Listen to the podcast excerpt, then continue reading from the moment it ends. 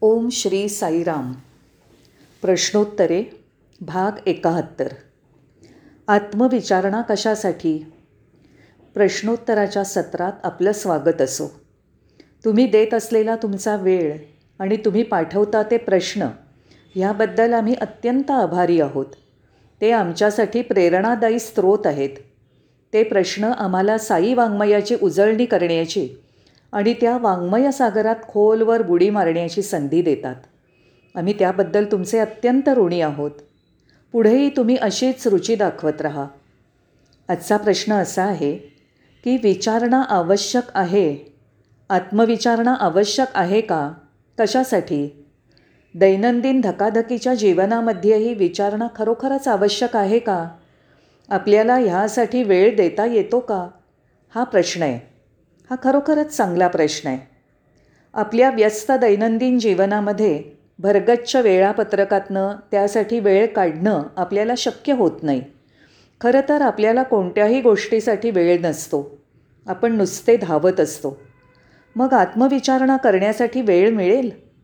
अशा वेळेला ही विचारणा कशासाठी करायची? ती मला कशी सहाय्यकारी होईल? हे प्रश्न मनात येणं स्वाभाविक आहे. स्वामींनी याविषयी जे सांगितलं आहे त्यावर साई वाङ्मयाच्या आधारे मी माझे विचार व्यक्त करतो. अखेरीस जीवन हे पश्चात्ताप खेद दुःख आणि असंतोष यासारख्या भावनांनी भरलेलं असतं. आपण ह्या ना त्या गोष्टीसाठी गाऱ्हाणं गात असतो. चांगली इमारत असेल तर मग राजमहाल का नाही? आपल्याकडे पैसा असेल तरी आपण म्हणतो अजून का नाही? आपण चांगल्या हुद्द्यावर असलो तरी उच्च पदावर का नाही? भोवताली घडणाऱ्या गोष्टी किंवा तुम्हाला मिळालेलं सर्व काही या सर्वाखेरीज आपल्या मनातील विषण्णता दुःख कायमच असतं. स्वामी असं म्हणतात जन्माच्या वेळेला आपण रडतो.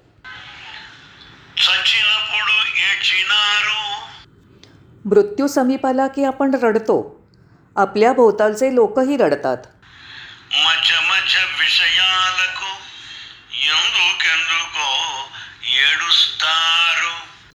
जीवन मृत्यूच्या मधल्या कालखंडात अनेक गोष्टी अनेक प्रसंग परिस्थिती चढउतार सुखद दुःखद धक्के यांचा आपल्याला सामना करावा लागतो. विविध कारणाने आपण विलाप करतो. जेव्हा धर्माला ग्लानी येते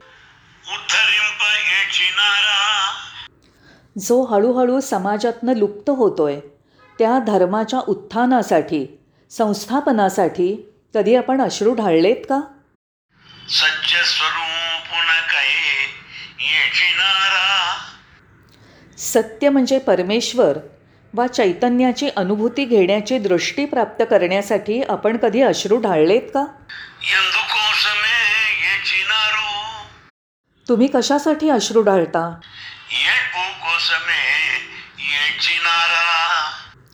आपण केवळ रडायचं म्हणून रडतो कारण त्याला काहीही अर्थ नाही.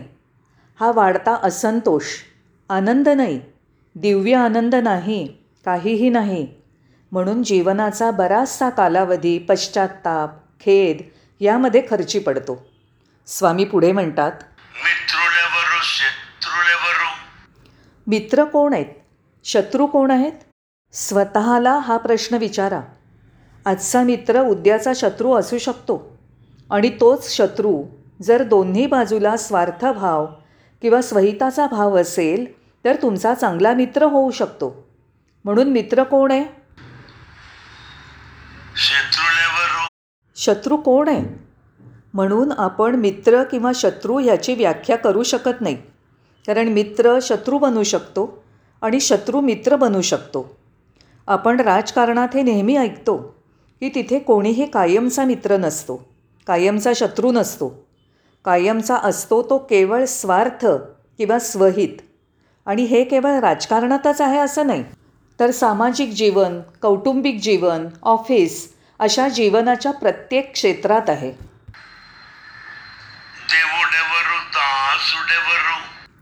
कोण स्वामी आहे? कोण दास आहे? अमुक अमुक माझे स्वामी आहेत साहेब आहेत. त्यांच्या साहेबांसाठी ते नोकर आहेत. त्यामुळे प्रत्येकासाठी साहेब ही संकल्पना नाही. तुमचे जे साहेब आहेत ते त्यांच्या साहेबांचे नोकर आहेत. म्हणून साहेब कोण आणि नोकर कोण? रचनाकार कोण आहे? कथन करणारा कोण आहे? कारण रचनाकार त्याच्या अंतस्फूर्तीने रचतो आणि कथन करणारा त्यांच्यामध्ये असणाऱ्या कौशल्याने कथन करतो. हे समजून घेण्याची बुद्धिमत्ता तुमच्याकडे आहे का? की तुम्हाला पृथ्वीवर कोणीही मित्र नाहीत आणि माझे कोणीही शत्रू नाहीत? मग ते कोण आहेत? साहेब कोण आहे? नोकर कोण आहे? ते तुम्हाला माहिती आहे का? ते समजून घेण्याची बुद्धिमत्ता तुमच्याकडे आहे का? एकदा हे तुम्हाला ज्ञात झालं की त्यानंतर तुमच्या मनात काही शंका कुशंका राहतील का?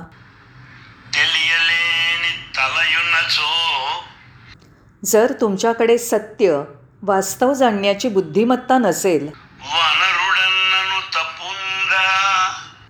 तर तुम्हाला माकड म्हणणं चुकीचं आहे का? कारण तुम्हाला तुमच्या वास्तवाचं ज्ञान नाही असं स्वामी म्हणतात. त्यांनी किती सुंदरतेने हे सांगितलं आहे आणि तेही आत्मविचारणा अत्यंत आवश्यक आहे हे निर्देशित करण्यासाठी. दुसऱ्या एका संदर्भात त्यांनी म्हटलं आहे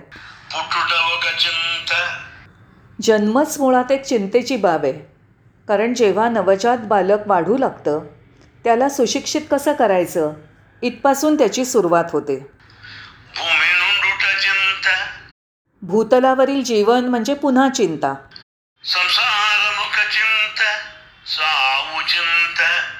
संपूर्ण सांसारिक जीवन चिंतेनेच व्याप्त आहे. मृत्यू? हो ती पण चिंताच. बालपण? हो तेही चिंतानीच व्यापलेलं असतं.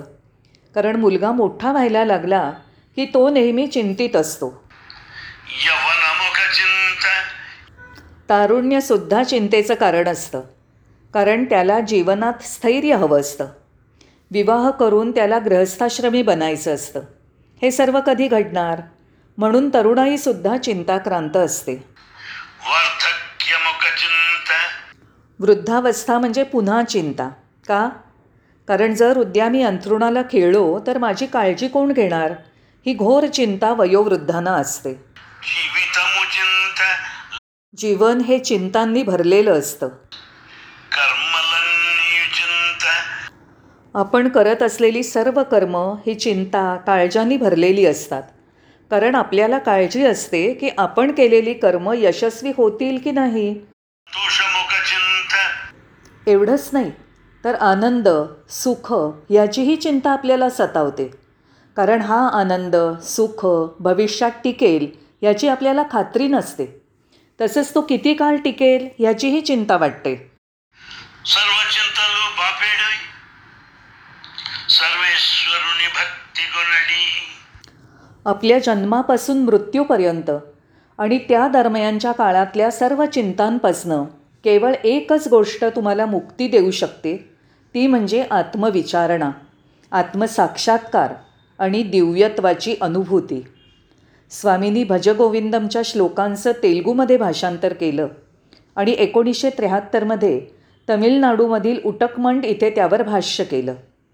भारतीय संस्कृती आणि आध्यात्मिकता या विषयावरील समर कोर्ससाठी आलेल्या विद्यार्थ्यांना उद्देशून प्रवचनं केली. त्या रचनांमधली एक रचना.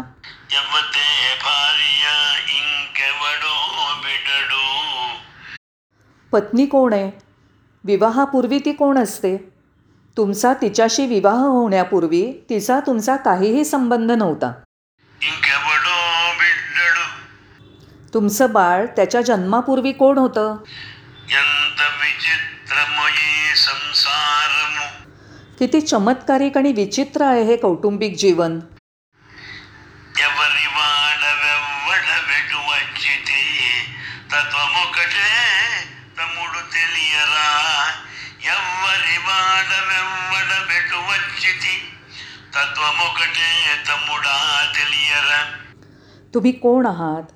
तुम्ही कुठून आलात? तुम्ही नंतर कुठे जाणार? हे जाणून घ्या.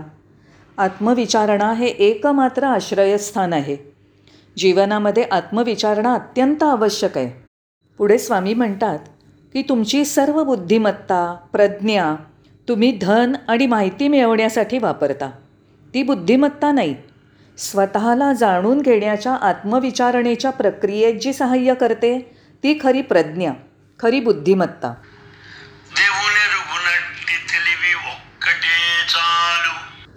ती प्रज्ञा तुम्हाला परमेश्वराचा बोध करून देते. तेवढं पुरेसं आहे. सर्व बुद्धिमत्ता आणि त्याचा शेष भाग कशासाठी? हे सर्व निरर्थक आहे. कचरा पेटी. का?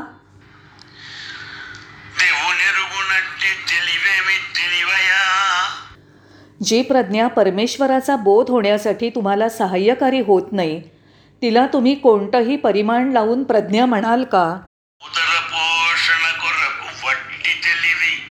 ते केवळ उदरनिर्वाहासाठी चरितार्थ चालवण्यासाठी आहे एवढंच. अखेरीला आत्मविचारणा हीच एकमेव गोष्ट आहे. या प्रश्नांवर आपण बऱ्याचदा विचार करतो की मी कोण आहे? मी कुठून आलो? इथून मी कुठे जाणार आहे? आता दरम्यानच्या काळात हे काय चाललं आहे हे काय नाटक आहे? मी कोण आहे? हा प्रश्न आपल्याला पछाडून टाकतो आपला पाठपुरावा करतो. पण त्यावर अंकुश ठेवण्यात त्यावर आपलं नियंत्रण ठेवण्यात आपण यशस्वी झालोत कारण आपण आत्मविचारणा करायला आणि आपलं खरं स्वरूप जाणून घ्यायला तयार नाही. आपण आपलं लक्ष दुसरीकडे वळवतो. आत्मविचारणेकडे आपण ढुंकून पण लक्ष देत नाही. पण एक गोष्ट मात्र निश्चित आहे की तुम्ही मी कोण आहे या जन्मजात मूळ जन्मसिद्ध प्रश्नाला दडपून टाकू शकत नाही. मी कोण आहे? मी का जन्म घेतला? माझ्या जीवनाचा उद्देश काय आहे? माझ्या जीवनाचं ध्येय काय आहे? हे प्रश्न आपल्याला कधी ना कधीतरी पछाडून टाकतात. तुम्ही ती उर्मी पूर्णत दडपून टाकू शकत नाही. का? कारण जर मला माझी वास्तविकता माहीत नसेल माझं खरं स्वरूप माहीत नसेल तर जीवनात आनंद नाही कृपाशीर्वाद नाहीत. माझ्या मित्रांनो म्हणूनच आत्मविचारणा अत्यंत महत्त्वाची आहे. सगळ्यात गमतीची गोष्ट म्हणजे देह मर्यादित आणि परिमित आहे. जीवनकालही मर्यादित आणि परिमित आहे. प्रत्येक गोष्ट मर्यादित आहे. स्वामी म्हणतात त्याप्रमाणे देह एक मर्यादित कंपनी आहे. पण त्यामध्ये वास करणारं चैतन्य किंवा आत्मा अनंत आहे असीम आहे. परिमितामध्ये अपरिमित विद्यमान आहे. म्हणून त्या अनंत तत्वाची किंवा चैतन्याची अनुभूती घेण्यासाठी जीवन खर्ची घातलं पाहिजे. या मर्यादित देहामध्ये असतानाच आपण आत्म्याला जाणून घेण्यात यशस्वी व्हायला हवं. जर मी खोऱ्याने पैसा मिळवण्यात यशस्वी झालो तर असमाधान म्हणजे काय हे मला समजेल. तुम्ही सत्ताधीश होण्यात यशस्वी झालात. हो मी किती अधिकार शून्य आहे ते मला समजेल. मी बाहेरून कितीही श्रीमंत असल्याचा दावा केला तरी आतमध्ये आतून मी भिकारी आहे. तिथे अंतरदारिद्र्य आहे. म्हणून आपण हे जाणून घेतलं पाहिजे. जीवन कदाचित दुःख हालअपेष्टानी चढ उतारानी तडाख्यांनी पूर्ण भरलेलं असेल. ते काहीही असो. परंतु अंतरात्म्यामध्ये आनंद परमानंद अत्यानंद असतो. हे खरोखरच महान सत्यम ज्ञानम अनंतम ब्रह्म आहे. आत्मा म्हणजे सत्य. ज्ञान आपल्यामध्ये वास करणारा आत्मा अनंत आहे हे आपण समजून घेतलं पाहिजे. आणि आपल्या सर्वांमध्ये आपल्या स्वतःला सर्वश्रेष्ठ बनवण्याची इच्छा असते. खनिज पाषाण आणि पर्वत साम्राज्याने आपली उन्नती करण्यासाठी वनस्पती जीवनात परिवर्तन केलं. कालांतराने वनस्पती आणि वृक्ष प्राण्यांमध्ये विकसित झाले आणि प्राणी मानवामध्ये विकसित झाले. आता पुढे काय? मी मला कसं सर्वश्रेष्ठ बनवू?